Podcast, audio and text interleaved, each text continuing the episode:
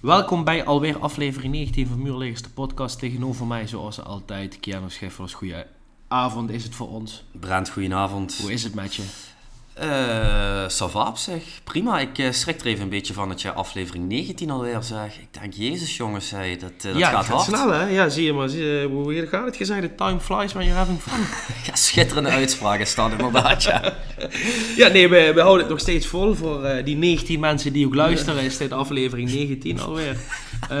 Eh, dus eh, wij doen het nog steeds met veel plezier. Er blijft genoeg gebeuren in de voetbalwereld. Dus ja, we gaan gewoon lekker door waar we mee bezig zijn. Zeker. Nee, ja, en verder heb ik echt een, eh, ja, een prima weekend gehad. Het, het kon eerlijk gezegd niet beter. Ajax, wat met eh 0-5 uit bij Cambuur wint. Ehm, twee punten inloop op Feyenoord, twee punten uitloop op PSV, twee punten inloop op AZ en twee punten uitloop op Twente. Dus die waren wel echt de winnaar van het weekend. United won met een lastig eh, laatste 25 minuten naar de rode Domme kaart van Casemiro. Heel stom inderdaad, ja. Eh, ja, ook wel echt heel frappant eh, dat zowel Arsenal als City afgelopen weekend Ja. verliezen. Dat had ook niemand zien aankomen, denk ik. Ik was nog aanwezig bij de derby van het zuiden, Roda MVV. Ook Roda won die wedstrijd. Dus ik heb echt een, een prima weekendje gehad. Mooi man. En als ik die vraag aan jou stel, idem. Nog even rustig aangedaan. Eh, zoals vorige week denk ik te horen was voor onze luisteraar, eh, klonk het niet heel lekker. Ik hoop dat het nu iets, eh, iets scherper en iets frisser klinkt. Dus ik heb even goed uitgeziekt. Genoten van het voetbal. Zaterdag begon kloten. Weekend eindigt redelijk prima.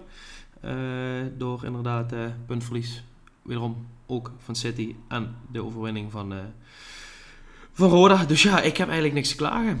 Ehm, zullen we naar het moment van de week gaan? In ieder geval naar jouw moment van de week. Prima. Eh, ja, mijn eh, moment eh, van de week dat komt toch uit de Nederlandse topper. Die gisteren om half drie in Rotterdam begon tussen Feyenoord en PSV. Interessant en boeiende wedstrijd.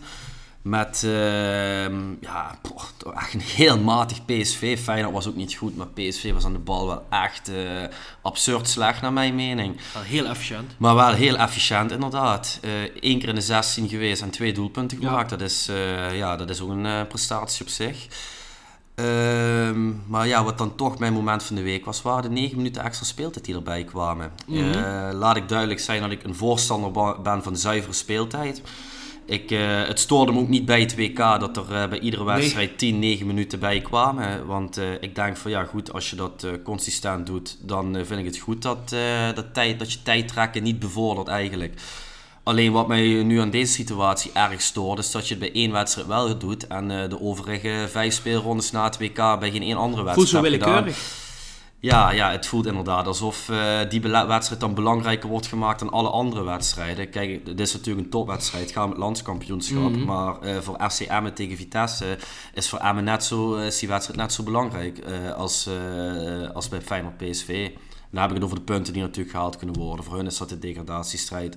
En voor Feyenoord en PSV de punten voor de landstitel. Dus eh, ja, ik vind dat geen, eh, geen goede actie eh, van de KNVB. Ik vind, het, ik vind het ook gek. Ik voel het onaangekondigd wat het ook is en heel random inderdaad. Het was de eerste helft zes minuten, tweede helft negen. Ik moet zeggen, het voelde voor mij niet onterecht. Nee, dat niet. Want ehm, wat ik hartstikke fijn vind is gewoon inderdaad dat tijdrekken en overal die wissels en dat soort dingen, die ga je gewoon aan het einde van de wedstrijd krijgen. Sterker nog, Feyenoord scoort de 2-2 niet als het maar vier minuten extra speeltijd is. Hè.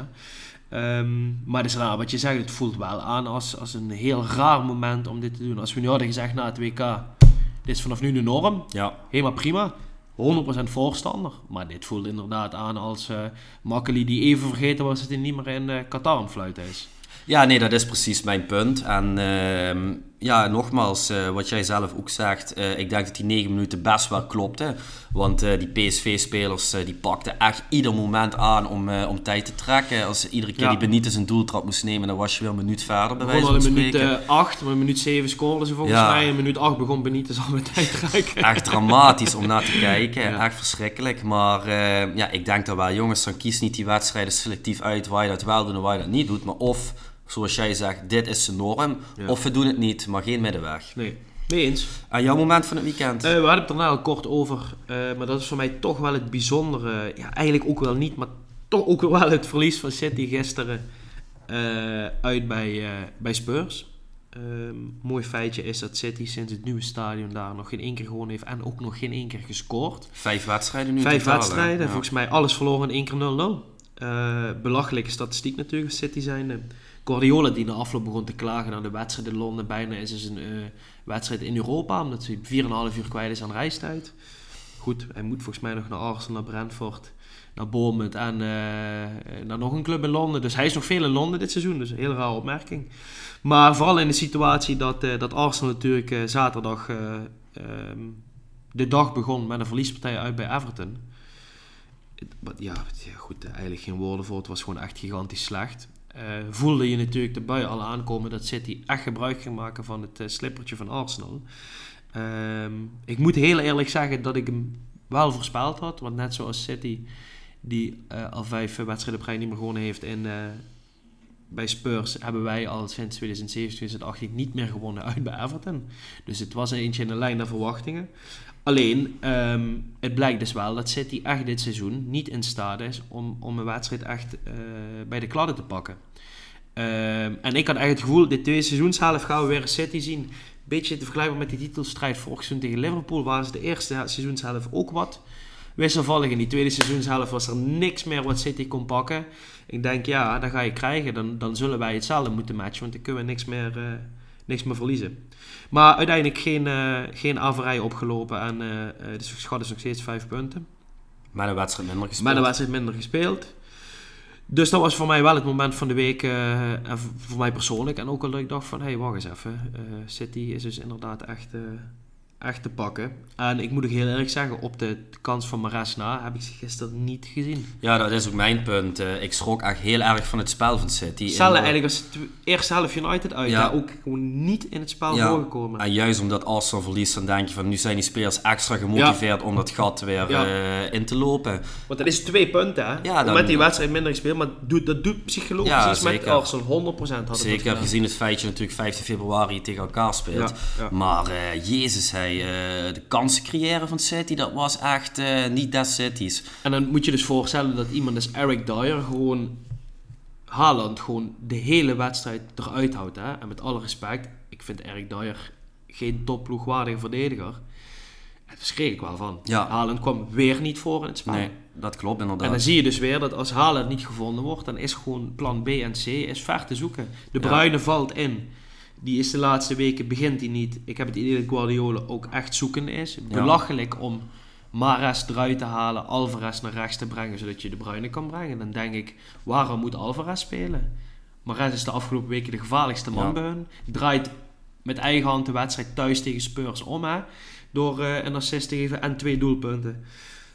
Ja, dan denk ik toch, Guardiola, dit is toch weer een beetje dat overdenken wat hem vaak kwa- kwalijk wordt genomen. En voor mij is dat iets moois, want je weet dus gewoon, Arsenal zit buiten het koppie. Ja, 100%.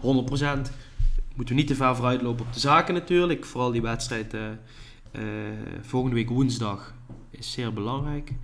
Eh, en zoals gezegd, wat ik al meermaals heb gezegd, bij de wedstrijden van City niet verliezen gaat denk ik key zijn in wie kampioen wordt. Maar eh, als we bij de stellingen uitkomen, dan gaat er misschien nog wel andere zaken een rol spelen in het kampioenschap in Engeland, wel niet eh, dit jaar. Dus als ik jou de vijf stellingen ga geven, dan wil ik van jou graag horen eens of oneens, Keanu. Net zoals alle 18 afleveringen hiervoor. Ehm, stelling 1. Mark-Jan Flederis, eh, deze week ontslagen bij FC Groningen, is een geschikte kandidaat om technisch directeur van Roda te worden.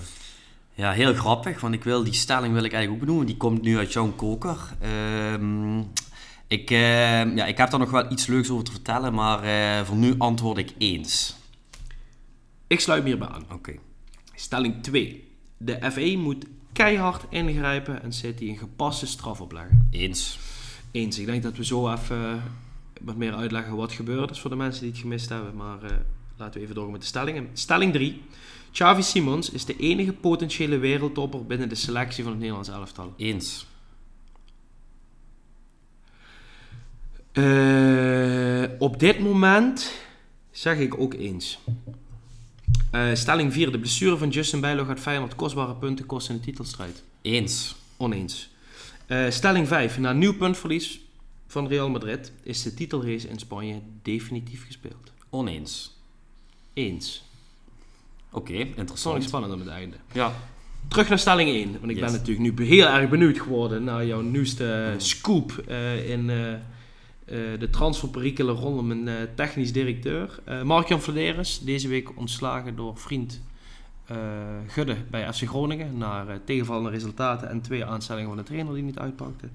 Eh, wel nog even volgens mij vier nieuwe spelers eh, voor het einde van, eh, van de deadline day binnengehaald. Eh waaronder eh, Elvis Manu. Ik moet zeggen, die had een mooie cameo gisteren. Vooral die bal die hij tegen zijn eigen hoofd schiet. die, had er, ja, goed, die had natuurlijk moeten scoren, maar... eh, gebeurde wel wat. Geweldig voetbal om Ja. te zien, maar die heeft hij er binnengehaald. eh maar werd toch ontslagen. Door natuurlijk slechte resultaten hè? En, en, en toch wel de prikkel eromheen. En er kwam wat nieuws naar buiten dat het een, een vrij grote eikel moet zijn. Ehm, maar goed, wij waren het wel allebei eens met een geschikte kandidaat. Verklaar nader. Eh, nou, ik vind eerlijk gezegd dat Mark-Jan Vladeris best goed werk eh, bij Groningen heeft geleverd. Ehm, 43,5 miljoen binnengehaald aan uitgaande transfers. Volgens mij voor 10 miljoen uitgegeven. Ah, Dat ja, vertellen ze, kleine 10 miljoen inderdaad. vertellen ze ja. gisteren bij Studievoetbal. Hè? Ja, echt spelers voor eh, echt de absolute hoogste marktwaarde verkocht. Dat heeft hij gewoon echt goed gespeeld. Ja, Eh, Strand Larsen onder andere ja. voor 12,5 miljoen, meen ja, ik. Hè? klopt. Die heeft hij op de laatste dag eh, van de transferdag eh, nog verkocht. Eh, terwijl hij echt heel lang, de hele zomer aan het klagen was van ik wil weg, ik wil weg. En toch tot de laatste dag gewacht om eh, het hoogst mogelijke eruit te halen. Dus op dat gebied heeft hij veel goede dingen eh, voor Groningen gedaan. Ehm, alleen het schijnt inderdaad echt een heel misselijk ventje op de werkvloer te zijn. Op de manier hoe hij zich gedraagt tegen andere werknemers binnen FC Groningen. Ja goed, daar kunnen wij natuurlijk niet over oordelen. Maar als Nee. zoveel mensen dat zeggen, dan ga je er toch vanuit dat dat enigszins toch wel klopt. Ehm, natuurlijk eh, trainer Frank Wormoed die eh, op zijn eh, voorkeur Ja. binnen is gehaald. Dat is natuurlijk één groot fiasco geworden. Daar komt waarschijnlijk nu een rechtszaak tegenaan. Vervolgens eh, neemt hij eh, Dennis van der Ree aan. Een hele onervaren jongen die, eh, ja, die echt zoveel angst in zijn ogen uitstraalt. Dat je echt heel veel medelijden met hem gaat krijgen. Ja, en dan ja, denk ja, je van ja, de situatie waar Groningen, Groningen zich nu in belandt. laatst wat je denkt nu iemand voor die groep moet zetten. Is echt een hele onervaren jongen. Mhm, mhm. Dus dat zijn natuurlijk allemaal foute keuzes geweest. Ehm, maar goed, de reden waarom ik een leuk verhaal heb te vertellen. Want volgens mij is hij ontslagen nadat wij onze laatste opname afgelopen donderdag hebben opgenomen. Ja, dat is volgens mij op vrijdag gebeurd. Ja, vrijdagochtend. of vrijdagochtend of nieuws. donderdagavond. Ja, eh, donderdagavond, ja. ja. Ja, het En- zou zomaar eens kunnen. Ja, Ja, volgens mij kwam ik geweest. thuis en toen, Ja, toen, oh toen zag ik het volgens mij. En eh, dat was best wel frappant, want eh, die dinsdag 31 januari op de transfer eh, deadline day uitzending bij ESPN, toen kwam hij nog eh, op tv. Met, eh, een toelichting over eh, Manu en zo, wat hij nog gehaald had. Ehm, maar ja, goed, het eerste wat ik denk van, ja, Roda, dit, dit is eigenlijk de man die je moet hebben. Natuurlijk een Roda verleden. Heeft, Ja. ja. ja, heeft zich ook onsterfelijk gemaakt met die twee doelpunten tegen Sparta natuurlijk, die hij gemaakt heeft. Ja. Stond huilend voor de camera na de eerste degradatie, na 42 Ja. seizoenen van Roda. Dus eh, ja, ik denk van ja, goed, eh 1 plus 1 is 2. Zou je zeggen?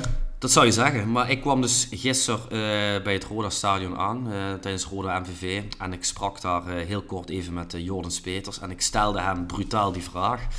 En toen was hij wel heel duidelijk erin dat hij zei van luister, de technisch directeur of technisch manager die wij gaan aantrekken, dat zal niet een jongen zijn die het publiek gaat kennen, want daar hebben wij gewoon geen budget voor. Nee. Iedere naam die bekend is, dat, dat kan Roda gewoon niet betalen. Dus we zoeken echt een hele jonge, talentvolle gast die eigenlijk nog geen ervaring heeft en eh, die wij de kans gaan geven binnen Roda. Want eh, er waren ook zo'n namen als Joris Matthijssen, die vielen ook. Maar hij zei echt van Matthijssen, Vladeris, ga er maar vanuit Nee. dat dat eh, allemaal niks gaat worden. Dus eigenlijk kunnen we deze stelling al bijna afsluiten. Maar eh, als je aan me vraagt van het zou de geschikte kandidaat zijn, eh, ja, eens naar mijn mening. Ja, ja ik, ik, moet heel eerlijk zeggen dat als je natuurlijk alle potentiële eh, red flags die je net opnoemt naast elkaar zet, zou je zeggen, dit moet Roda misschien niet hebben. Alleen van de andere kant kan ik me heel goed voorstellen dat Verderes hoopt om misschien ergens te kunnen gaan werken met de budgetten van een FC Groningen. Dat het gevoel heeft dat hij daar in zijn recht staat. Ik denk dat er misschien iemand ook moet zijn met het, zou ik eigenlijk wat logischer vinden, met wat meer ervaring, die weet hoe die met weinig geld veel geld kan maken. Zeker gezien En- het feit dat een algemeen directeur hebt die eigenlijk al geen Precies, ervaring dus, heeft. dus ik, Ja. als ik dit verhaal van jou hoor, dan denk ik, klinkt heel logisch. Waar geen geld is, kun je geen geld creëren. En kun je ook geen salarissen betalen. Ik ben er ook 100% van overtuigd dat dat een van de redenen is. Als er überhaupt gesprekken hebben plaatsgevonden met Fraser, waar het voor nu is op afgeketst, op iedere grote kandidaat. Ehm, dat Rode die salaris niet kan betalen. Zo'n zo'n Edwin de Graaf die moet dit echt voor een appel en ei doen. Omdat hij het gevoel heeft dat dit misschien zijn laatste kans is. Ja, ik heb toevallig gehoord wat hij verdient, maar het lijkt me niet heel netjes om dat eh, nu Nee, hier te zetten. nee, ik, kan zeggen, ik kan wel zeggen dat hij zichzelf heeft aangeboden bij Roda, dus Ja. dat zegt Ja. wellicht Zegt al genoeg. ja. Alleen waar je natuurlijk voor moet waken is dat, dat inderdaad er zo'n... want Je hebt natuurlijk al een, een AD eh, met zijn allereerste werkervaring. Je hebt een trainer met weinig tot geen ervaring. Als je daar dadelijk ook nog een TD aan toevoegt met weinig tot geen ervaring, heb je natuurlijk in potentie een team wat kan groeien en wat kan accelereren en wat zich een beetje naar elkaar kan optrekken. Maar mis je ook een echte leider binnen Roda. Dat vind ik nog wel een potentiële valkuil. Ja, absoluut, dat klopt. En ja, je, je moet dus dadelijk een gokje gaan nemen, maar hopen dat dat gokje goed Ja, uitpakt. wordt het dan iemand à la Jordans Peters die net uit het voetballen stapt, eh, met pensioen gaat, ex-voetballer, oud-voetballer, jaar 5, 36, die zegt: Ik wil la Klaas-Jan Huntelaar hier ingroeien.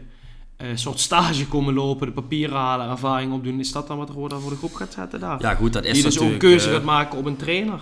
Ja, dat is natuurlijk aan hem. Hij zei zelf toen hij de sollicitatie deed eh, bij Roda dat dat op zich een positief gesprek was, maar dat hij wel zoiets had van eh, ik heb het gevoel dat ze hem niet gaan aannemen omdat ze daar niet de ballen voor hebben. En hij vond dat juist heel chic dat ze dat uiteindelijk toch gedaan hebben. Dus dat zegt misschien ook iets over zijn beleid, dat hij wel durft iemand de kans te geven Ja. als zo'n gesprek Alleen als ik het vanuit. Roda ga kijken en vanuit de Raad van Commissarissen, wisten zij op dat moment Streppel zitten met zowel ervaring, of dat nu goed of fout is, op trainersgebied en als technisch gebied, die Jordans natuurlijk bij de hand kan pakken. En nu is Jordans de kopman. Ja, Is er niemand meer om het handje vast te houden? Is hij degene die mensen het handje vast moet gaan houden? Of in ieder geval de mensen aan te stellen die elkaar kunnen begrijpen? dat is de realiteit. Dat is de realiteit. Ja. Ja, ehm, wie weet, misschien is het een afleidingsmanoeuvre van Jordans richting jou toe, wetende dat, hij dit hier, dat jij dit hier zou gaan vertellen in deze podcast. Dat zou zomaar kunnen, want Eh. Jordan luistert iedere week. Maar eh, we gaan het op de voet volgen. Ik moet zeggen, ehm het nog kort hebben over, over afgelopen zondag, de wedstrijd, het spelbeeld, eh, hoe de groep reageerde op de nieuwe trainer? Eh, boy, ik vond het echt een hele, een hele, hele treurige entourage, als ik heel eerlijk ben. Roda MVV, weet je. Volgens mij 9000 man in het stadion. Ja, eh, de, de harde kern van Roda had de wedstrijd geboycott. Er waren sowieso geen uitsporters eh, aanwezig. Ja, weet je, het wordt zo groot gemaakt eh, van buitenaf. En eh, als je dan met die harde kern in gesprek gaat, ja, dan hoor je de meest vreselijkste dingen. Die hoor je afgaan. Iedereen wensen al die MV-supporters de grootste ziektes toe. Is andersom natuurlijk ook zo. Het is natuurlijk best wel een redelijk zwakzinnig niveau, als ik dat eh, mag zeggen. En als je dan daadwerkelijk ziet wat er op het veld dan, waar je, waar je nou echt kwalitatief naar zit te kijken, ja, als je drie, vier ballen naar elkaar overgespeeld ziet worden van beide ploegen, ja, dan is dat echt, eh, dan, ja, dan kan je echt applaudisseren. En alle drie de doelpunten kwamen ook voor uit, eh, uit standaard situaties. Ik ben wel blij voor Roda dat ze gewonnen hebben, want eh, voor de ranglijst echt eh, heel belangrijk dat ze die Zeer aansluiting naar die play-offs Ja. Hebben gevonden. MVV die zie ik wel nog eh, buiten die play-offs vallen. Ja, die zijn echt, eh, die hebben, is onze voorspelling toch uitgekomen Ja. dat die dit niet vol gaan houden. Hè? Ja, nee, dat helemaal kwijt. Ja, dat klopt. Echt helemaal kwijt. Nee, maar ook weet je, ik sprak daar met, eh, met, met, met Johnny Vijgen, de vader van Jimmy Vijgen, afgelopen zomer van Roda naar MVV gegaan. Ja, die, die zei dan tegen me dat die jongen de vreselijkste doodbedreigingen kreeg, weet je wel. En dan denk ik van ja, die jongen die heeft misschien het hele seizoen 10 minuten gevoetbald. Ja, Laat die jongen alsjeblieft met rust, weet je wel. Boah, jezus zei. Maar ja, goed, op zich wel een verdiende overwinning voor Roda, moet ik zeggen. De tweede helft was wederom eh, echt een stuk beter dan, eh, net zoals vorige week, dan de eerste helft. Ja. Ik moet wel zeggen, wat ik gewoon fijn vind om te zien. eh, ik weet ik even niet of we het daar vorige week heel uitgebreid over hebben gehad. Maar het is gewoon fijn om te zien dat er een trainer is die in ieder geval een plan B heeft. En dat is Ja. wat ik vorige week waarschijnlijk ook heb gezegd. Het stoorde me gigantisch bij Strappel. En als ik even één ding mag zeggen, Sammy Ouissa. 18 geweldig, jaar, uit de eigen jeugd. Wat een revelatie Afgelopen week zijn eerste profcontract eh, getekend. Nou, beste speler van het veld bij Roda. Ja. Echt eh, fantastisch om naar te kijken. Het is sowieso wel uniek als een speler uit de jeugd van Roda doorbreekt. Gevoel hadden we eigenlijk de eerste keer met Bouchouard, ja, een Ja, seizoen of drie geleden. Klopt, maar die is toch een beetje kapot gemaakt door Streppel. Ja, Want dat zijn natuurlijk jongens die zonde. moet je gewoon vrij en frivol laten voetballen. En niet 100 opdrachten mee met het veld insturen. Nee. En die Ouissa die trok gisteren eigenlijk het spel naar zich toe. En die was heel bepalend. En ik denk van ja, als je dat dan in je tweede wedstrijd in de basis kan laten zien. Nou, daar zit misschien wel muziek in. Het zou zomaar eens even ook wel een beetje de onderstreepje kunnen zijn van wat Rode deze tweede seizoenshelft kan laten zien. En, en misschien wat eh, een wondertje voor, eh, voor de Graaf om ze gaan op te trekken. Plus Precies. winnen en vooral dit soort wedstrijden 1-0 achterkomen, omdraaien en thuis winnen. Zal ook wat met de groep doen, doet wat met de supporters. Eh, doet denk ik ook wat met de sfeer binnen de club in zijn algemeen. Ehm Ja, waardoor als er op het veld wat rust ontstaat, er misschien ook wat meer rust is en wat minder geknor komt als er dadelijk een onervaren TD bij komt. je? tuurlijk. Kijk, ze kunnen bestuurlijk allemaal zo goed mogelijk hun werk doen. Maar als eh, sportieve prestaties Ja. kloten zijn, ja, dan worden hun daar ook op afgerekend. Zo werken nou eenmaal in de voetballerij. Dat is natuurlijk heel krom, maar zo werkt het wel. Nee, maar als je zo'n Ubisa dan op 10 ziet spelen in plaats van een Vossenbelt, dat is echt natuurlijk eh, een wereld van verschil. Ja, ja, ja, ja. Ehm, door naar stelling 2. Vandaag kwam ook het nieuws ehm, eruit. ehm, in ieder geval dat er eh, een aantal overtredingen zijn geconstateerd, maar liefst 100 door eh, Manchester City de afgelopen vier seizoenen. Eh, op basis van in ieder geval een gedeelte financial fair play en, en alles wat met financiën te maken heeft. De stelling luidt dan ook dat de FE moet, moet keihard ingrijpen en City een gepaste straf opleggen. Daar zijn wij het uit, uiteraard allebei mee eens. Dit was ook een soort van eh, ehm, een vraag waar we allebei de antwoord op wisten, maar omdat we het even willen Ja. benoemen hè, erin.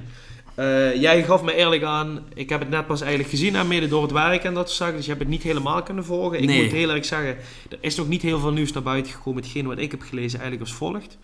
Eh, de Premier League heeft geconstateerd dat City betrokken is geweest bij dus een aantal overtredingen van de reglementen. Op basis daarvan wordt er nu een aparte commissie ingesteld om dat definitief te gaan bepalen.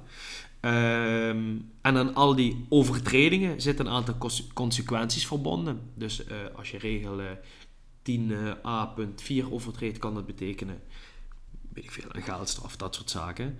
Eh, een aantal dingen die op dit moment besproken worden, die binnen de eh, rij van sancties zijn, is puntaftrek, degradatie. Volgens mij zelfs degradatie naar League One. Dus dat is echt gewoon twee, drie competities naar beneden.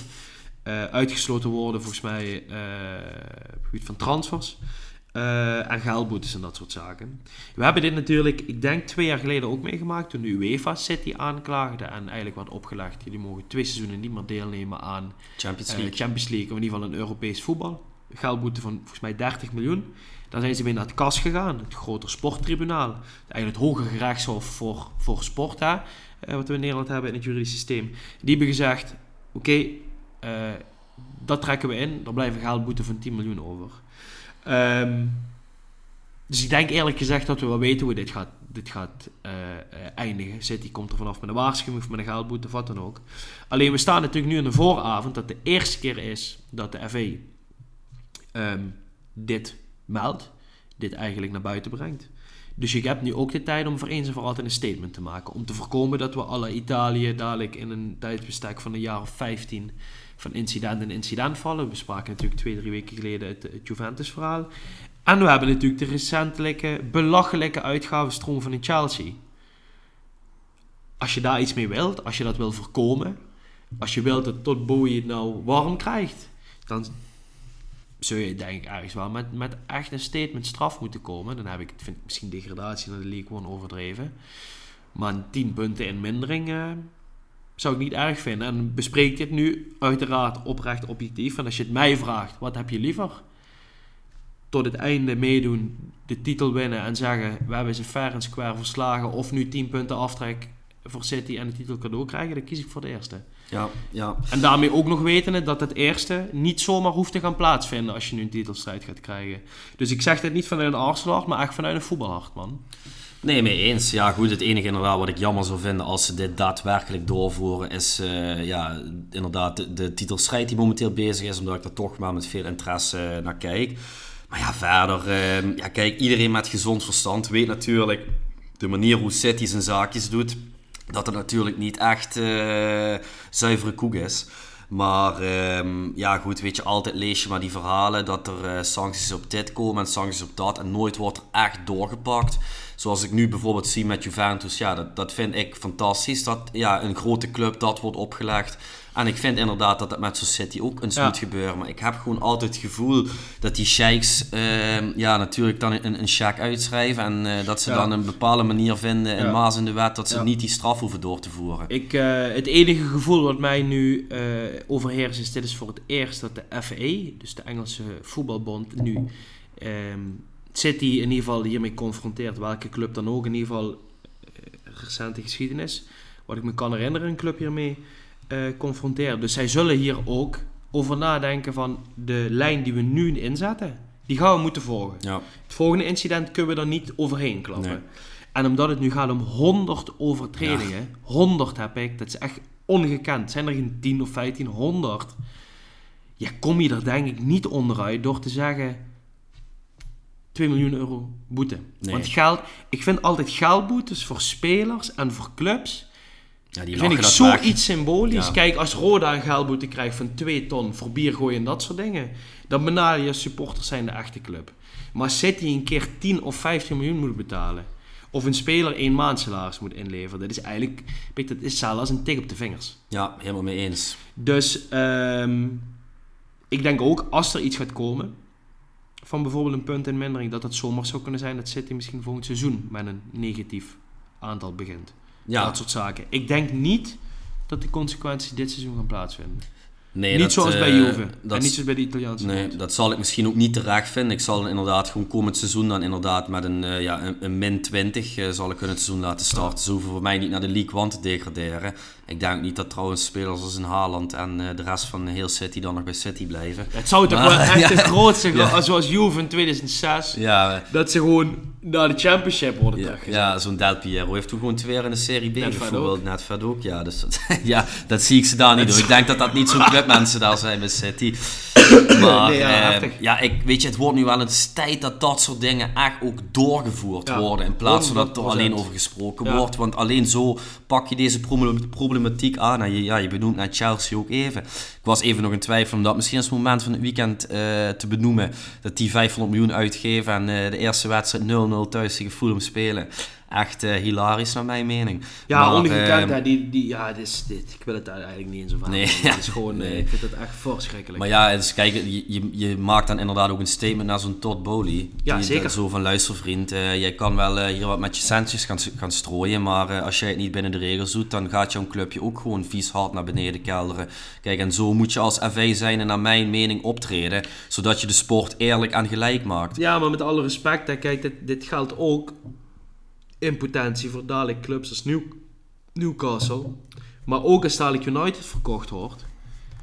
En stel het is eh, een sheik die dat overneemt, hè, dat soort opties liggen er allemaal. Je weet gewoon, net zoals Boli, er gaat geïnvesteerd worden, maar daar hebben we het ook over 400, 500 miljoen. Hè? Dus, Klopt. dus je geeft nu wel kaders aan binnen hoe het kan. Om te voorkomen dat je dadelijk dus een situatie krijgt dat dit seizoen Chelsea 500 miljoen uitgeeft. Volgend seizoen United 500 miljoen uitgeeft. Het jaar daarna eh, Newcastle 500 miljoen uitgeeft. In de tussentijd zit hij ook nog met miljoenen blijven smijten. Snap je wat ik bedoel? Ja, dat moet je natuurlijk voorkomen. Nee, dat moet je natuurlijk voorkomen. Maar eh, kijk, ik, ik ben wel van mening. Kijk, zo'n Newcastle, die halen dan ook een sheik. Maar die laten wel aan mij zien dat het ook met beleid kan. Om eh, niet overal maar met Nee, tientallen ik- miljoenen te strooien. 100% mensen Snap je? Dus het kan wel. natuurlijk gigantisch veel geld maar het zijn niet, het zijn niet Chelsea, Het zijn geen astronomische bedragen. City-achtige bedragen. Nee. Het is misschien wel en 70 miljoen voor Isaac en 50 voor Guimaraes, maar het zijn niet Dat de toppers. Nee. Snap je? Maar dan blijft het daar ook Ja. bij. Daar ben ik met je eens. Maar Ja. ik, ik heb ook ermee te maken, denk ik dat het ermee te maken heeft dat ze ehm, ze op een bepaalde manier willen inbouwen. City heeft dat ook niet vanaf. Die zijn ook ergens aan gaan bouwen. Hè? Nee, dat Die, klopt. hebben dat Maar ook, die hebben dit ook niet gedaan wat ze de afgelopen ze zes hadden jaar nu ook in hebben januari kunnen zeggen van... Poeh, ja, we staan derde met deze minimale investeringen. Wat in hun, in hun ogen minimaal is. Weet je wat, we gooien er eventjes 300, 400 miljoen tegenaan deze maand. Ja, en we maar gaan ja, wellicht nog klopt. kampioenschap. Hadden ze klopt. ook kunnen doen. Ja, maar klopt. ja, daar heb ik, dat moet ik dan ook een keer zeggen. Dat het dus ook wel goed kan Ben ik met je eens. Ja, het, eh, eh, zoals gezegd, de Premier League heeft dus nu ehm, een commissie in laten schakelen en die gaan nu eh uitsluitsel geven. Dus we gaan dit eh, zeer zeker op de voet volgen. Ik denk wel dat het een lang proces gaat worden. Ja, ik denk dat zomaar eens eh, pas aan het einde van het seizoen hier uitsluitsel Ja. over gaat komen. Ligt er ook aan hoe hoog de prioriteit is, hoeveel documenten ingekeken moeten worden, et cetera. Maar het zal wel zeker nog vaker voorbij Ja, gaan als het komen. 100 overtredingen zijn, dan zijn het aardig wat documenten, Ja. denk ik. Ja, absoluut. Ehm zo doorgaan naar stelling 3 in het hele verhaal eh, gaan we eigenlijk terug naar de Eredivisie en ook wel met een schuin oog richting Nederlands elftal. We gaan het namelijk even over Xavi Simons. Stelling luidt als volgt. Xavi Simons is de enige potentiële wereldtopper binnen de selectie eh, van Nederlands elftal. Jij zei volwaardig eens en ik gaf eigenlijk aan dat ik dat vind op dit moment wel. Ehm, Ja, we, moeten we, is er toch heel veel tekst en uitleg nodig. Ik denk dat iedereen die twee ogen heeft wel kan zien dat dit eigenlijk een voetballer is, toch? Ja, kijk, en ik, uh, ja, ik, ik, schrijf bewust uh, potentieel erbij, want er zijn natuurlijk vaker grote talenten uit Nederland gekomen. Maar met Itaharen stond ja. drie seizoenen geleden als het wilden we per se niet naar uh, Marokko. Marokko. laten gaan. Hebben, heeft Ronald Koeman alles aan gedaan om die voor Nederland te laten kiezen. En volgens mij speelt Mohamed Itaharen mag hij blij zijn als hij nu nog voor de amateurs ergens mag voetballen. Ja, ja misschien Zo met Juventus volgend jaar in de Serie B dat zou zo kunnen. nee, maar uh, kijk, uh, gisteren echt uh, kwalitatief en technisch gezien echt een matige topper, vond ik. Ook bij PSV en bij Feyenoord kon ja. ze ook niet vier ballen naar elkaar spelen. Maar iedere keer als hij Simons de bal had, toen dacht ik wel van, jezus. Gebeurt er iets, hè? Oh, de, e- dat was eigenlijk de enige keer wanneer PSV een beetje op adem kon komen. Want dat was de enige speler waarbij er rust aan de bal was. En iedere keer gebeurde, gebeurde er iets. En die goal van El Ghazi, ja goed, is een geweldige bal van Veerman hè, die die daar op de dropkick neemt. Dat, dat, is al, dat is al 80%. Maar, maar die actie van, door hem niet naar links te spelen, maar het gat te trekken. Ja, en dan, wacht op het juiste moment. Ja, ja, echt, echt fenomenaal. En kijk, die, die jongen die begon natuurlijk heel goed, maar dan denk je van oké, okay, zijn eerste jaar op het hoogste niveau dat hij als basisspeler mag acteren. Dat zou natuurlijk in het begin wel een hoge pieken zijn, daarna wel een dipje, misschien daarna weer omhoog. Maar die jongen speelt gewoon echt al het hele seizoen constant gewoon echt super goed. En is eigenlijk de enige binnen PSV die week in week uit zijn eh, niveau haalt. Ik, ja, ja, ja, En uh, ja, als ik dan zo naar, de, naar die andere Nederlandse elftal kijk, weet je, in Nederland is wel eens vaker uh, Bergwijn, Depay, Gakpo, iedereen is wel echt flink gehyped. Maar als ik echt puur naar de potentie kijk van een voetballer, is in mijn ogen het Xavi Simons echt de enige wat echt een wereldtopper zou kunnen worden. Ik denk wat zijn ehm, grootste kwaliteit is, is dat hij voor niets iets kan maken. Dus er gebeurt iets. Uh, dat, dat doet ook iets met een tegenstander. Ik vind het op zich wel, uh, wel grappig, want ik heb hem natuurlijk uh, dit seizoen in het echt aan het werk mogen zien bij de, de wedstrijd PSV Arsenal. En iedere keer dat die jongen de bal had en een dreiging naar voren, dat is met zoveel snelheid en precisie, dat je gewoon als verdediger denkt, kut, daar komt hij. Mm Snap je wat ik bedoel? Ja. Ehm, en de kwaliteit van de laatste paas, of een schot, of dat soort zaken, de manier hoe die op je afdribbelt, ja, zeer uniek. En dat, is niet, dat is niet te trainen, dat is gewoon puur intuïtie, talent uh, en dat soort zaken.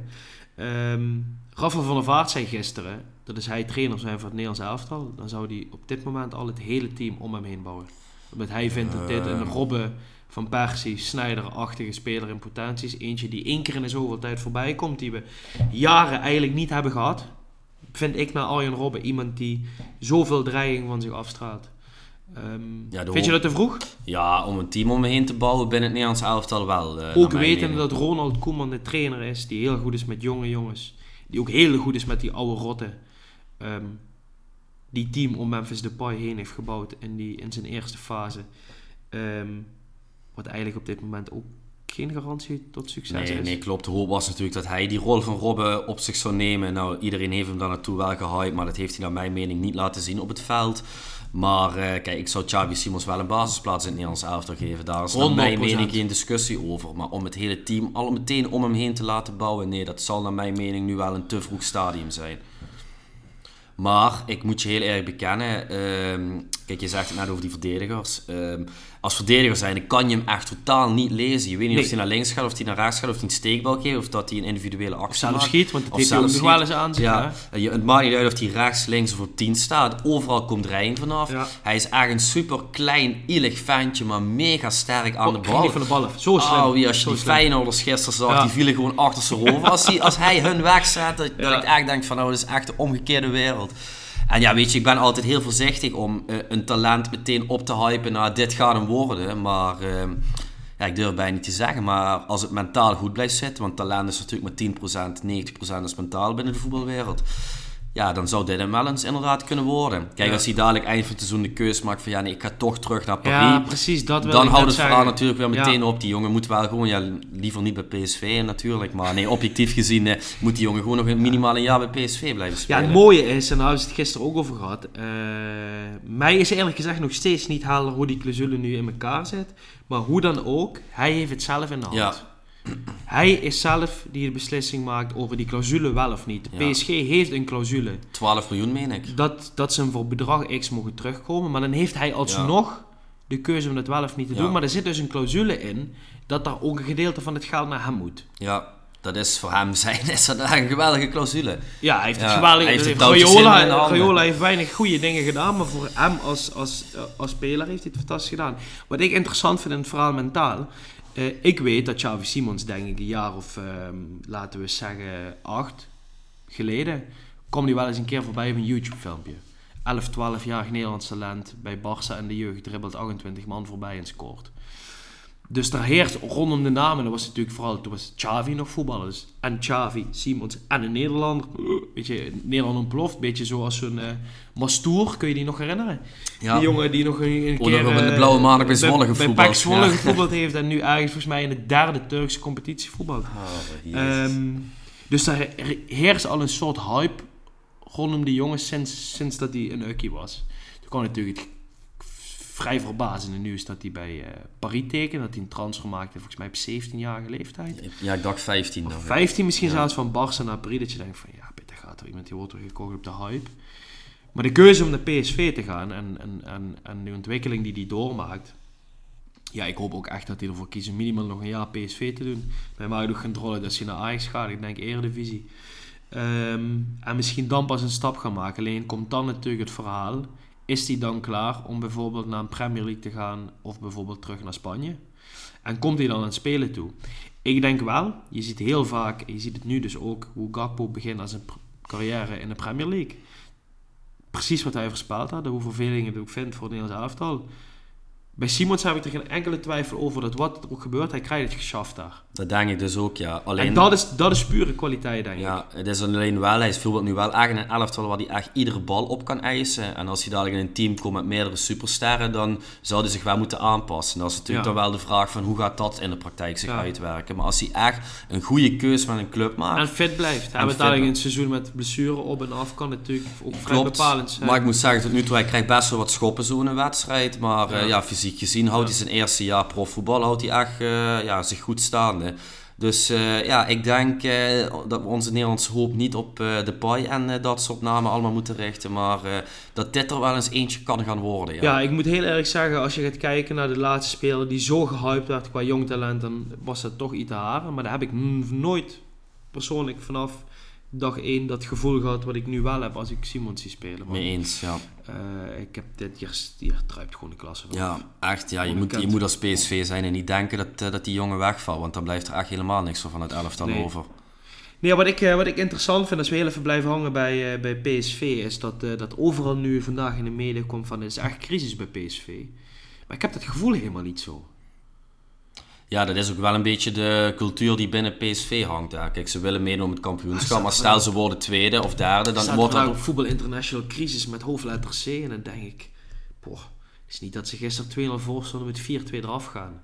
Goed, kijk, eh Feyenoord had volgens mij uiteindelijk 35 doelpogingen.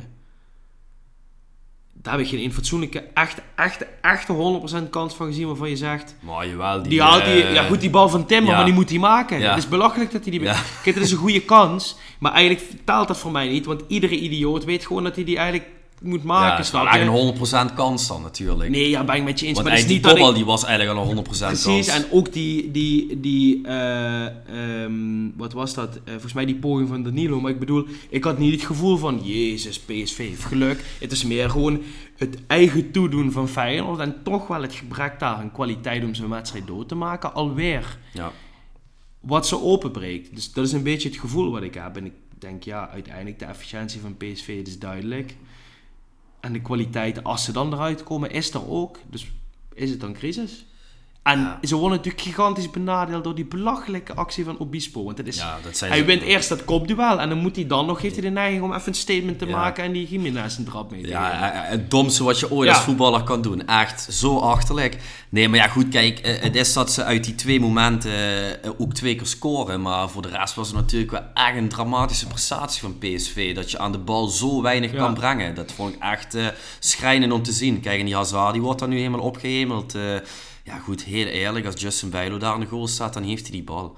Kan me niet Ja, ik moet eerlijk dat- zeggen, ik zei bij de, bij, bij de eerste actie, bij de- op het moment zelf, zei ik, geweldige goal. Als je hem terugkijkt, misschien is dat ook een mooi bruggetje, eh, is mijn mening ook, keeper moet hem hebben. Ja, In die hoek. absoluut. Keeper moet hem hebben. Ehm, dan kom ik uit bij stelling 4. Ja. En dan gaan we het even hebben over Justin Bijlo. Ehm, die brak deze week de trainings en pols. Een week of 5, 6 eh, uitgeschakeld. Eh stelling luidt als volgt. De blessure van Justin Bijlo gaat Feyenoord kostbare punten eh, kosten in de titelstrijd. Jij was het ermee eens, ik was het ermee oneens. Ja. Eh, ik moet heel erg zeggen, op dat incident na... kan ik niet zeggen dat Wellenreuter een slechte wedstrijd keepte. Of dat hij me negatief Nee, maar opviel. hij heeft ook bijna niks te doen Hij gehad. heeft bijna niks te doen gehad. Eh, eerste goal kan hij niks te doen. Tweede goal kun je dus zeggen, moet hij bijzetten. Van de andere kant, ehm, het verbaasde mij dat Hazard daar, daar, schiet. En hij schiet hem ook wel echt precies de hoek in. Hè? Dus het is in fractie van een seconde verkeerde been. Ehm, ik heb eerder het gevoel dat al die blessures bij elkaar opgeteld. En hij, en Trauner, ehm, en een. Hagman gisteren, en een Szymanski. Dat dat Feyenoord gaat opbreken. En niet Bijlo als individu. Ehm, omdat het echt een puntenpakker is. Maar het is ook iemand waar Feyenoord al vier, vijf seizoenen lang... in ieder geval achter elkaar niet op aan kan. Hij is niet al die tijd de eerste keeper, maar hij is wel al die tijd geblesseerd geweest. Nee, klopt. Kijk, op dat gebied hebben ze wel echt een goede keus gemaakt om dit jaar toch iets meer in een tweede keeper te investeren. Ja. Want vorig jaar speelde daar die, eh, die Marciano, die Tja. dan opeens eh, de kwartfinale en de halve finale van de Conference League moest gaan Nou, keepen. terwijl, eh, keeper zo. ja, terwijl die Ja. jongen eigenlijk al zijn beste tijd had gehad. Dat was kwalitatief, was wel echt een, een steek voor Feyenoord. Op dat gebied is Welleroy natuurlijk wel een betere keeper, maar ook een groot kwaliteitsverschil ten opzichte van Justin Bijlo, naar mijn mening. Kijk, en ik vind gisteren wat ze vanuit de bank brengen met een Jahan Baks, een Idrissi en een Danilo, dat is naar mijn mening toch best wel wat kwaliteit en wat wapens wat je in kan brengen als Ja. het niet loopt met je basis Ja. 11. Ik vind op zich achterin dat ze het niet heel verkeerd hebben staan met uh, Geertruida centraal op de plek van, uh, van Trauner en Pedersen rechtsback. En ik moet zeggen, die eh, Sanchez zit hij toch? Of is het die jongen van Ajax? Sanchez is van Ajax. Lopez dan. Ja, ja, ja. Die linksback bedoel je dan? Ja, die gisteren Ja. voor Hartman inviel. Die werd natuurlijk gehaald als eerste back. Ja, Die klopt. Hartman uit eigen jeugd bleek het fantastisch goed te doen speelt. Ja. Die Lopez valt mij minder op dan Sanchez bij Ajax. Snap je wat ik Eh, bedoel? In positieve en ja, negatieve zin. Ja, ja, die Sanchez van Ehm, Ajax is veel slechter. Nee, maar ik bedoel, dus, dus daar vangen ze het goed op. En ja. Ja. Feyenoord staat nog steeds eerste. En ja, Feyenoord eh, speelt drie keer op rij gelijk en komt gisteren terug. Maar ik denk toch ergens dat we een moment gaan, eh, gaan vinden dat, dat alle blessures zich gaan opbreken. Eh, helemaal nu Ajax toch wel in ieder geval de wedstrijden aan het winnen is die ze moeten winnen.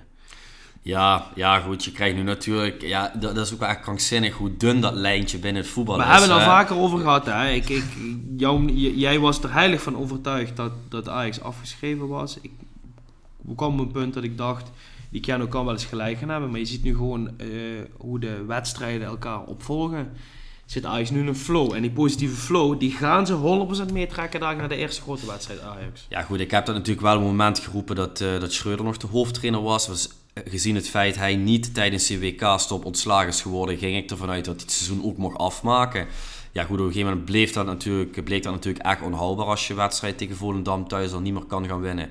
Ja, en eh, de spelers ogen be- eh, bevrijd eh, binnen Ajax. Ik zie opeens iedereen weer lachen. Dat komt natuurlijk omdat je twee keer wint. Ik wil het zeggen, dan Maar, is voetbal opeens heel leuk hè, als je ja, twee keer wint en absoluut. negen doelpunten scoort in twee wedstrijden. Klopt, maar ja, er worden ook gewoon echt logische keuzes gemaakt om de juiste poppetjes op de juiste posities te Ik zetten. vond het gisteren mooi om te zien, iedereen op de bank liet een shot zien volgens mij van Wijndal. Die En Tadic, met ja. Tadic. En er zat maar één iemand met zo'n gezicht. Op de achtergrond was eh Bessie. Ja, ja, ja goed, dat, dat snap ik ook wel. Maar Ja. kijk, het kost je 22,5 miljoen. En Ja. dat is heel logisch als je zo dramatisch presteert dat je op de bank komt te zitten.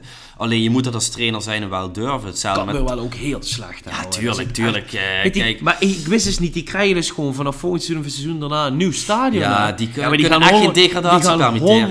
100% degraderen. ja, die kijk, ja. zeker als het bij Groningen nu een beetje begint te lopen, dan is die kans wel heel groot. maar als dat je het, ziet wat eh, Groningen haalt, kijk die jongen, die, die Antman, die scoort dan gisteren een geweldige goal. Maar het is meteen weer met een positieve flow. Die, ja, die Elvis Manu had in het begin van de podcast over, ja geweldig voetballen, maar er komt altijd iets van af. Ja, Ja, dan denk ik, ja dat Groningen kan toch niet degraderen? Ja, dat, dat, dat zeiden we een paar jaar geleden over Twente natuurlijk ook. Eh, Of Roda hebben we het ook natuurlijk heel lang Ja. gezegd, maar... Maar ja, Twente die zijn in 2011 nog kampioen geworden. En die degraderen gewoon met een Maha- Maher en een eh, Danny Roller op het middenveld. eh, en Drommel in de goal, et cetera. Maar, eh, dus het kan natuurlijk altijd. Maar ja, als ik, gi- gisteren hebben de Groningers wel wat hoop gekregen. En eerst was Wormoed was natuurlijk eh, de man die het veld moest ruimen van de supporters. Nu Flederis, ja, die Ja. zijn allemaal weg. Dus Ja. ze hebben natuurlijk wel het gevoel van nu moeten we natuurlijk wel echt achter die ploeg staan. Volgende wedstrijd is PSV uit, dus het kan natuurlijk weer heel snel omgaan. Maar ehm, Nee, maar ja, wat een beetje betreft Ajax. eh, kijk, eh, zo'n Tadic wisselen, dat was al een taboe. Dat wordt nu gewoon gedaan. En daar wordt Robbie voor gebracht. Die begint nu ook op de bank. Eh Kudus wordt gewoon erin gezet. Dat zijn allemaal logische keuzes. Maar donderdag is het Twente-Ajax. Achtste finale voor de de beker. beker. Twente nog geen één wedstrijd thuis verloren dit seizoen. Kijk, dan heb je het over een echte graadmeter. En dan wil ik wel eens zien waar de jongens nu staan binnen Ajax. Weet je wat mij verbaast? Dat er eh, dat een club als Ajax niet gewacht heeft in de zomer om Oenerstal over te nemen. Ja, ehm, ik- Wat een geweldige Het is keeper, een geweldige keeper, maar het is, ja goed, ik weet, een keeper die staat in het doel om de ballen tegen te houden. Nee, maar wat er bij PSV echt ja, ontbrak ja. was echt die meevoetballende kwaliteit, want dat kan hij echt niet. Het, eh, wat hij echt niet kan is, is eh, opbouwen. En eh, ja goed, bij Ajax is het natuurlijk toch wel een vrij belangrijk iets. Ik ben daar heel eerlijk in. Ehm, wat ik daarin vind is, en eh, ik ben het 100% met je eens, want net zoals dat bij Ajax essentieel is, is dit ook in het systeem wat Arsenal voetbalt essentieel is. Ik, ben, ik heb ook geleerd om een keeper te zien die dat kan. En het hele probleem dat Ramsdale vrij vroeg in zijn carrière eh, de kans kreeg boven Leno, terwijl Leno op papier eigenlijk een geweldige keeper is, is dat mee voetballende aspect. Ehm, maar het heeft ook heel veel te maken met vertrouwen. En ik zie dat nu bij de tweede keeper van Arsenal, Matt Turner, die werd gehaald uit Amerika. Die daar niet gewend was om heel veel mee te voetballen. Eh, nu een aantal wedstrijden bij Arsenal heeft gespeeld, waar je ziet de eerste twee wedstrijden gigantisch onwennig. Maar nu op basis van vertrouwen en natuurlijk fungeren in een team wat loopt, opeens prima mee kan voetballen. En voor een Oenerstal, en zal het misschien bij PSV een probleem zijn geweest, dat die eerste twee, drie wedstrijden dat niet helemaal lekker heeft gelopen. En dan gaat het tussen de oren zitten. Dus een voetballer gaat nadenken, gaat het fout. Ja, maar het zou kunnen dat hij het echt niet kan. Want hij staat wel echt bekend omdat dat je eigenlijk geen bal terug moet spelen. Ja. Het kan hè, maar ik bedoel, ik denk het is ook heel erg gebaseerd op vertrouwen. Dat is je nee, dat maken. is natuurlijk doorslaggevend. Als je ziet bal hoe geven. In plaats van, oh, als het wel goed gaat. Nee, je? zeker. Maar als je ziet hoe hij heerst binnen de 16 meter. Hij is eigenlijk het gevaar altijd al voor. Geweldig lijn, echt... Eh, ja, en ook hoe hij uitkomt voor die hoge ballen, geweldig. Want die, heb je die goal gisteren gezien van Groningen? Daar zit hij eigenlijk nog aan. Ja, dat is echt... Iedereen, is 120 hem naar binnen, ja. paar uur erin was. Maar hij zit er gewoon Ja, aan. krankzinnig. Echt krankzinnig. Maar wat denk je, zo'n eh, zo'n Twente dan? Eh, die, die krijgen dan PSV, eh, de bestuur, bestuurslid van PSV bezoek En die zeggen van, ja, wij willen Drommel hebben. En dan zeggen hun van, ja goed, voor 5 miljoen mag je wel hebben, maar dan willen we wel Oenerstal erbij. En die verkopen ze voor 25 miljoen dadelijk, die Oenerstal. Oh, wie geweldig, hij. Echt, wat een, wat een deal is dat geweest. Ja, dat is toch, ja, en dat vind ik dus de kracht van een goed gerunde club. En luister, Twente is niet voor niets gedegradeerd. Hebben geleerd heeft van te maken fouten. met, met hoe ze bestuurlijk eh, georganiseerd zijn geweest. Maar daar ben ik zo jaloers op als ik daar naar kijk. Hè. En dan spreek ik een beetje met mijn Roda-verstand dat ik denk, godverdomme. Ja, Ik weet dat Enschede is een andere regio. Ik weet, daar zit een ander publiek. Maar wij zijn toch eigenlijk op papier een even grote club. Met wij spreken als Roda, historisch gezien, als zo'n Twente. En als je dan zo'n wedstrijd gisteren ziet, dan denk je, hoe groot is het verval? En kom je ooit nog naar dat niveau dat je alle, eh, ik wil niet zeggen alle Twente mee kunt doen om eh, iets wat om een titelstrijd leidt of Europese plekken. Maar in ieder geval gewoon een stabiele eredivisie. Ja. Dat lijkt zo ver weg. ja, dat voelt heel veel weg. En het is niet dat Twente door, eh, zeker daar hebben investeerders achter gezeten met een zak geld. Maar ze hebben gewoon heel slim aan de selectie gewerkt. Ja. Geweldige trainer voor de groep gezet. Ja, Ja. en dat ze gewoon eh, ook iedereen binnenboord houden. Maar niet uit hoeveel er geboden werd. Ook Ja. voor zo'n roek, zoals Rookie en zo. Ja. Maar dat ze gewoon zeggen van ja, nee, 8 miljoen, 10 miljoen, het maakt niet uit. Hij blijft gewoon. Ja, dan kijk ik sportief echt wel eens met, eh, met jaloezie eh, naar dat soort clubs. hoor. Zeker. Hey, maar betreft Feyenoord, eh, kijk, ze spelen natuurlijk gelijk tegen, tegen Ajax, tegen PSV en tegen Twente uit. En Utrecht. En Utrecht. Kijk, niet dramatisch, maar denk je niet dat er toch een zure nasmaak binnen Feyenoord is nu? 100% want ik vind eh, het terecht dat ze misschien het veld afstapten tegen Ajax. Niet per se overklas, maar in ieder geval het gevoel naar de eerste helft. Kut. Die hadden Eh, moeten die pakken. hadden moeten pakken. Ja. Eh, PSV kom je 2-2 terug. Maar als je kijkt naar het spelbeeld, hadden ze eigenlijk ook goed moeten winnen. Is het belachelijk dat ze daar die goal tegen krijgen van die Hazard natuurlijk. Want het gewoon Ja. eigenlijk die wedstrijd in ieder geval op slot, of in ieder geval de Ja, kans op een toen stond overwinning. PSV al met 10 man. Stond PSV al vanaf, want die stond al vanaf minuut 59 met 10 man. En volgens mij scoort Hazard in de 67e minuut of zo Ja. de, de 2-0. Ehm, Ja, Twente uit, Twente ze die ene uit. voorsprong weg natuurlijk. Moeten ze eigenlijk gewoon die penalty krijgen? hè? Dan Ja, vind het- Ja, ja, dan moeten ze Hij wel penalty waar krijgen. geduwd, hè, Brent? Eh, en Utrecht uit, denk ik, ja, dat soort wedstrijden zitten ertussen. Ja, ja, ja. Eerlijk, eh, als je, die, als je ze allemaal in perspectief gaat plaatsen. Het mooie is, en ik denk dat dat het team goed zal doen, ondanks al deze tussen aanhalingstekens verloren punten, staan ze nog steeds drie punten los. En ehm, Als je het zo gaat beredeneren, is AZ echt de grootste verliezer van het weekend. Grootste dommel van allemaal. Ah. Dat, die, dat, dat die zo in de lo- Klaas die was heel duidelijk. Ja. Heel duidelijk. Maar die waren ook echt slecht aan AZ. pestnijdig na, Ja. na, na afloop in zijn interview. Ja, en dan speel je dus vorige week 5-5 tegen Utrecht, nu 1-1 uit tegen Volendam. Ja, dat is echt, eh, ja, dat, dat kan je niet verdedigen, dat. Nee, die, die, die, die laten eigenlijk zien dat ze dus mentaal gezien niet klaar zijn. Die krijgen eigenlijk een klap en dat wil ik ook aangeven bij Feyenoord. Die gaan eh, toch een gevoel hebben van ja, wat er ook gebeurd is. We hebben die wedstrijden niet verloren. Dus we doen mee en we hebben de toppers gehad. Laat ze nu maar tegen elkaar Maar, maar denk je dat? Want eh, kijk, dat kan natuurlijk dat dat gevoel overheerst binnen de selectie, maar het gevoel... Dat slot dat kan overbrengen. Ja, het gevoel kan ook overheersen van godverdomme, dit was zo'n gouden kans om weg te lopen. Deze hadden we moeten pakken. We hadden minimaal zes punten voor op de concurrentie moeten staan. Ik denk, Want eh, kijk, Ajax heeft zeven wedstrijden achter elkaar niet gewonnen. Die staan gewoon maar drie Ja. punten achter Feyenoord. Dat is echt ongelooflijk eigenlijk. 100% met je eens. 100% dit. Hè. Alleen wat ik wel heel erg denk is dat wij fans en wij toeschouwers dit heel erg doen. Dingen in perspectief plaatsen. En dat de voetballer eigenlijk nu weer bezig met de volgende wedstrijd. En misschien achteraf aan het einde van het seizoen. Maar ik durf te wedden dat een slot en alles rondom Feyenoord de spelers niet in de laat komen om dit te denken. Ehm, want uiteindelijk ligt de bal nog steeds bij Ajax, PSV en AZ. Nog steeds drie punten. Kom Ja. ons maar halen. Ja, Wij gaan door waar mee bezig zijn. Kijk wat gaat gebeuren als ze dadelijk misschien gelijk spelen uit bij een Groningen. Of verliezen van een NEC. Dan kan het in de kopjes gaan. Maar ik denk nu dat ze al die topwedstrijden toch nog enigszins in perspectief kunnen plaatsen. ja 18 februari eh, hebben ze AZ thuis. Dus eh, Ja, als ze die ja, dan hebben ja, gehad, dan hoeven ze eigenlijk alleen nog uit naar Ajax. En eh, dan hebben ze Do eigenlijk al, alle topwedstrijden gehad. Ja. Ja, maar ehm, daar waar we misschien eh, een week of drie, vier geleden ehm, zeker waren dat het Feyenoord de topper zou winnen, de klassieker, bedoel ik, kampioen zou worden, daar durven jij en ik dat allebei nu...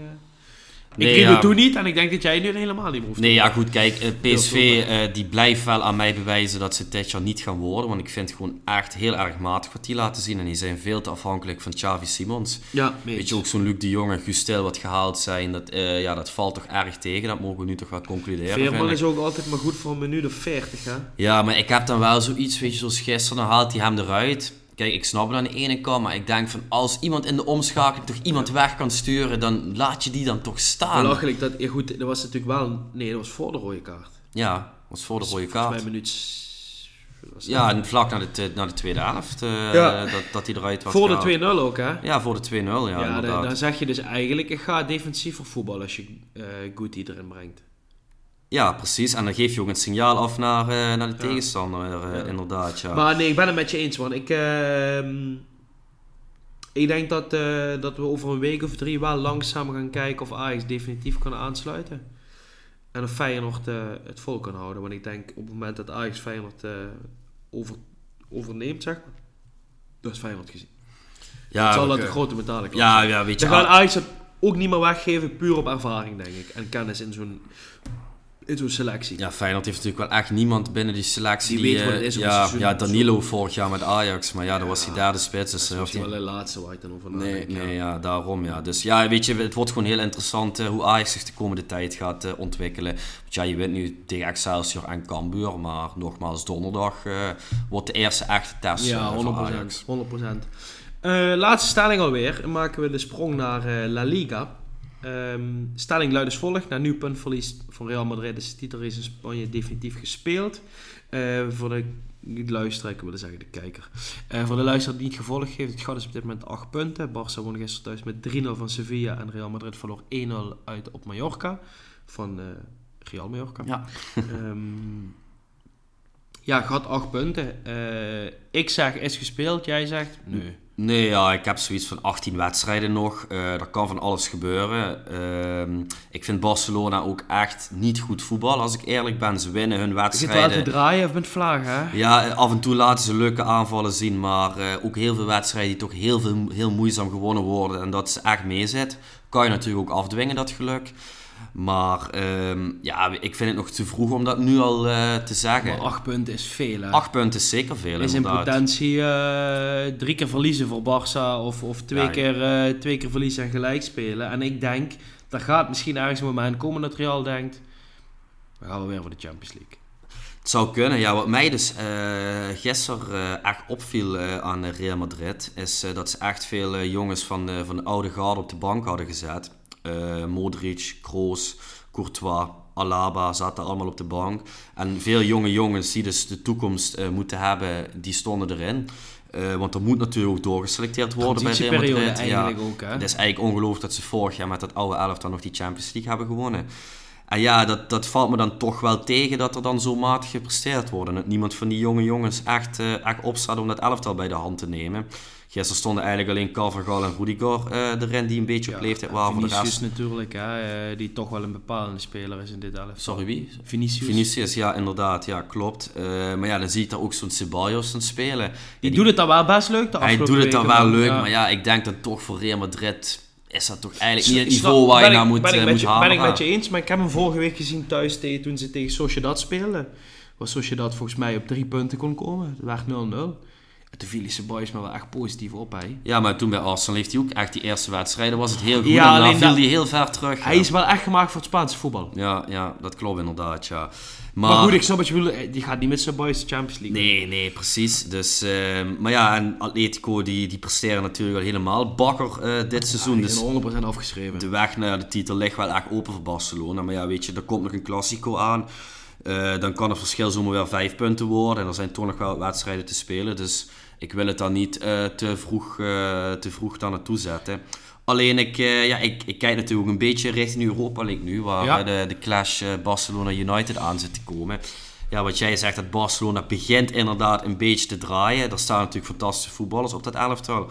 Ja, ik ben wel eens benieuwd uh, wat, van, uh, wat van wedstrijd of wat van tweeluik dat gaat worden. Ja, ik deel die, deel die interesse met je. Ik moet heel eerlijk zeggen, kijk, de luisteraar weet dat misschien wel of niet. Uh, jij weet het sowieso. Ik ben nooit groot fan geweest van Barça. Dat heeft vooral mee te maken dat Arsenal toch seizoen op seizoen gelood werd met tegenwind in de Champions League er altijd uitvloog. Ik heb Messi ook altijd gewoon best wel een kwal gevonden. Uh, ook dat heb ik niet oh, onder stoelen of banken gestoken. Uh, maar kon er vroeger wel nog eens met plezier naar kijken. Dat ik dacht, zoals gisteren, wedstrijd uh, Barcelona-Sevilla. Laatste wedstrijd, La Liga is meestal de laatste wedstrijd op de zondag. Dan heb ik er al drie of vier gehad als ik me echt niks te doen. Dan denk ik, heerlijk. Ga ik naar kijken. Ik baalde dus gisteren dat ze niet Inter Milan, uh, Inter Milan tegen AC Milan uitzonden ja, op Als je dat tien jaar geleden zei, dan um, werd je voor gek verklaard. Werd je voor gek verklaard. Ja. Maar waarom? Ik kan dus niet meer naar Barça kijken. Ik vind dat een schim van de club wat het was. Ik vind dat dat na Chelsea misschien wel het grootste lachertje van Europa is geworden. Op de manier hoe ze zich de afgelopen jaren vooral ook op transfergebied hebben geprofileerd. Uh, ik vind een Lewandowski in dat shirt. Lewandowski heb ik opeens tien keer minder respect voor gekregen in zijn tijd voor Bayern. Maar gewoon ook op de manier hoe dat gegaan is. En ik denk, vriend, moet je, wat moet je daar nu nog, weet je wel. Uh, um, het heeft even niks met Barça te maken, maar gewoon het totaalbeeld van die club die is bij mij zo in negativiteit nog meer gedaald dan. Dan heb ik het echt over het spelplezier om ernaar te kijken. Ja, ik moet zeggen, ik betrap me daar zelf ook wel op. Want ik bleef vroeger uh, dus echt, uh, echt altijd thuis voor Barcelona. Je hebt daar best wel een zwak hart voor. Ja, ik, ik heb daar ook wel een zwak voor, moet zwak, ik zeggen. Een zwak punt, sorry. Geen zwak ja, nee. Het zou niet goed zijn. Nee, dat zou niet goed zijn. Nee, nee ja, ik heb daar wel echt een, echt een zwak voor, een bepaalde sympathie ook voor. Dus wel, als ik moet kiezen, mijn club uit Spanje. Maar uh, ik blijf daar echt totaal niet voor thuis. En ik vind het ook echt moeizaam om ernaar te kijken. Maar je kunt je niet meer identificeren nee. met, met, met het met Barca wat het was. En ik weet, Messi was daar heel bepalend in. Maar het is ook gewoon een soort vreemdelingenlegioen geworden. Ja, maar toch, als je ziet hoe ze week in week uit die resultaten binnenharken, dan staat er toch wel een team, vind ik. Ja, ja ben, ik ben, het- ben het ook met je eens. Het is puur op, op, op gevoel. Maar wetende hoe dit team samen is gekomen. En van die transfers dan als, als eh Auba vorig seizoen in de winter halen. In de zomer alweer naar Chelsea. Bellerin halen. Die is nu alweer naar Porto. Gewoon Prins het kopen. Maar het kopen om te kopen. Ja. Snap je wat ik bedoel? Nee, en ja, niet met een visie Zeker. vanuit een trainer. En natuurlijk dat hele geval met Koeman, daar vind ik gewoon dat Barcelona op, op wereldniveau eh, hebben ze zich gewoon echt een flater geslagen. En ik denk dat het ergste wat voor die club is gebeurd. is de wisseling van, van president eh, een jaar of drie geleden. Ja, ja, misschien dat het allemaal eh, dat de ellende begonnen is met het overlijden van Johan Cruijff. Want die had zich wel erg in zijn graf omgedraaid als hij had gezien wat daar de afgelopen tien jaar eh, zich af heeft Ja. gespeeld hè, bij Barcelona. Ja. Of ja, iets minder.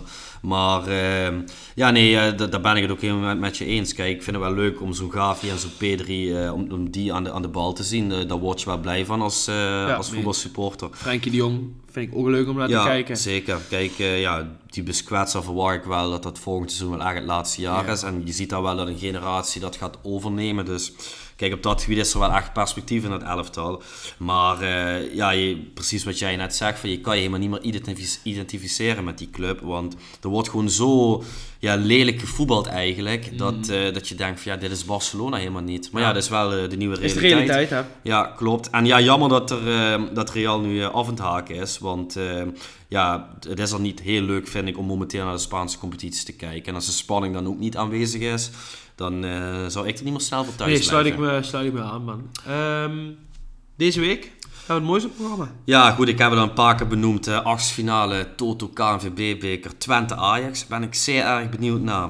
Eh, waar ik ook benieuwd naar ben namens United is wat Woensdag? zij eh, woensdag eh, thuis tegen Leeds spelen en zondag uit, uit tegen Leeds. Ja, vandaag werd bekend dat de trainer van Leeds eh, ontslagen is. Over rare beslissingen ja, gesproken. vrij, ja, vrij onverwacht, mag Volgens ik toch mij wel zeggen. ehm, staan 17e na 20 wedstrijden. De rest van de concurrenten hebben 21 Hoe lang heeft wedstrijden. hij daar gezeten?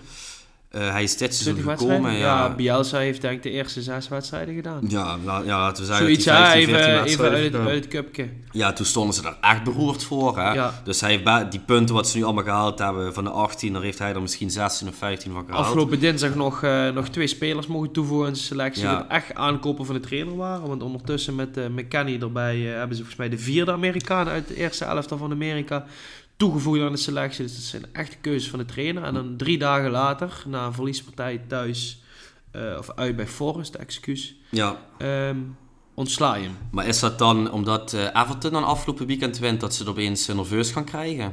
Zou, zou dat het dan zijn? Belachelijke keuze. Want ehm, het spel was niet per se slecht. En wat Nee. ik, ehm, maar dat was ik niet goed.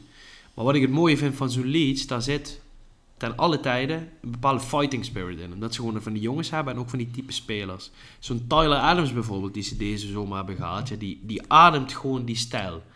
Die is daar ook aanvoerder. Of die, die was daar aanvoerder in ieder geval. Dan denk ik, dat moet je toch wel redden. En je hebt nu die wedstrijd meer. En ja, het staat er nu slecht voor. Maar ik vind niet dat de situatie uitzichtloos was. Zoals met Lampert bij Everton. Nee, ja, je staat drie punten eh, van de nummer 14 af. Dus, eh, Daarom, het zit ja. daar onderin zo dicht bij elkaar. Als je je inhaalwedstrijd wint, dan sta je opeens veertiende. Ja, ik hoop dat ze die inhaalwedstrijd niet winnen, maar eh, eh, dat, dat kan inderdaad wel eh, natuurlijk. Maar heel frappant en ik denk ook, nou, wat, voor signaal geef je naar zo'n spelersgroep af om in midden in het seizoen eh, weer je trainer te ontslaan, dat je je dus derde de trainer derde al, trainer in het ja. seizoen aanslaan, even aan, aanstellen. Plus, je krijgt nu een situatie dat een trainer misschien drie, vier weken nodig heeft. En dan, als je dan drie, drie vier wedstrijden op rij verliest, dan is het zomaar klaar. Ja, klopt. Zouden ze Frank Lampard, Frank Lampard aanstellen? Ik zou er eens gek van opkijken. Dat zou toch wel erg een grap zijn, dat. Maar ja, goed. eh, Het zou niet voor- verdienen op basis van het resultaat. Nee. En als één ding is gebleken, is dat Frank Lampert niet de geschikte kandidaat is voor, eh, voor het eh, degradatievoetbal. Iemand anders zou zeggen, vorig jaar wel Everton behoed voor degradatie, maar dan zeg jij meer geluk dan meer geluk wijsheid. dan wijsheid of niet dan? Ja, die laatste wedstrijd, dat was zo'n wedstrijdje. Jezus Christus, ja. Thuis, ja. Ja, nee, dus Ehm, eh, ja, dat zijn een beetje de dingen waar ik naar uitkijk. Ehm, hoe zit het bij jou? Niks bijzonders. Arsenal zit niet meer in de V-Cup. Eh daar is volgens mij eh, nog een soort van tussenronde deze week. Dus eh, Ja, die replays, die, dat zal me ook vrij weinig interesseren. Zaterdag 4 uur Nederlandse tijd spelen wij thuis tegen Brentford. Zeer belangrijke pot. Ehm, je wil natuurlijk eh, ehm, terugkomen en laten zien dat het verlies eenmalig was van afgelopen weekend. Plus, je wil denk ik met de meest positieve en opperste stemming kijken naar de woensdag erop. Want dat wordt denk ik eh, een seizoensbepalende wedstrijd. Dan klinkt, eh, City. dan klinkt Brentford thuis wel als een, eh, als een tegenstander waar je niet over hoeft te klagen. Ik vind Brentford uit en Brentford thuis een wereld van verschil. Ik ben gewoon het mee eens. Brentford uit had ik gezegd, oh oh, ik zie de bui hangen. Ja, Brentford thuis vind ik als je echt wat wilt, Die dan moet je moet je. winnen. Ja. Dan moet je. Ja. Dus, eh, dus nee, dat man, daar kijk ik met spanning naar uit. Eh, ik moet je eerlijk zeggen dat ik even niet met netvlies heb tegen wie Roda eh voetbal. Vrijdag uit naar Helmond Sport, Brent. Dan zou je zeggen, dat is Tegen te doen. Dat is tegen, tegen de Jurgen. Tegen de Jurgen. dat moet te doen zijn, hè? Je zou zeggen van wel, ja. Maar ja, goed, het is in het voetbal wel eens vaker raar gebleken. Even kijken of dat nog een nieuwtje is. Ehm, nee, nee, eigenlijk geen nieuwtje. Ik zie dat eh, Van der Sar eh, vandaag bij eh, Rondo, bij? Rondo zat. Dus dat ga ik dadelijk eventjes terugkijken of hij nog wat aardige anekdotes heeft gezegd als hij uit zijn woorden komt. Tegenover Van Basten ook, die zal met vuur aan de scheen hebben. Ja, ja, ik zie nu al wat beelden hier komen, onder andere over Daley Blind, over Alfred Schreuder. En ehm, ja, goed, ik denk dat ik wel weet wat ik vanavond nog eventjes ga opzetten. Ja, ik sluit me daar denk ik bij aan. Mooi. Ehm, Ken, ook wil jou bedanken. Ik wil eh, de luisteraar bedanken om het alweer een uur en vijf minuten met ons uitgehouden te hebben. Ehm, willen wij volgende week voor de wedstrijd van Arsenal opnemen? Voor woensdag? Of eh, wat durven we aan? Zo, ja, het lijkt mij leuker om die keuze aan jou te laten, toch? Ik slaap er een nachtje over. Oké, goed jongens. Dus Dan- of dinsdag of vrijdag staat de podcast online. Volgende week. duidelijk. Jongens, bedankt voor het luisteren en eh, maak er een, een schöne week van. Fijne week, groetjes.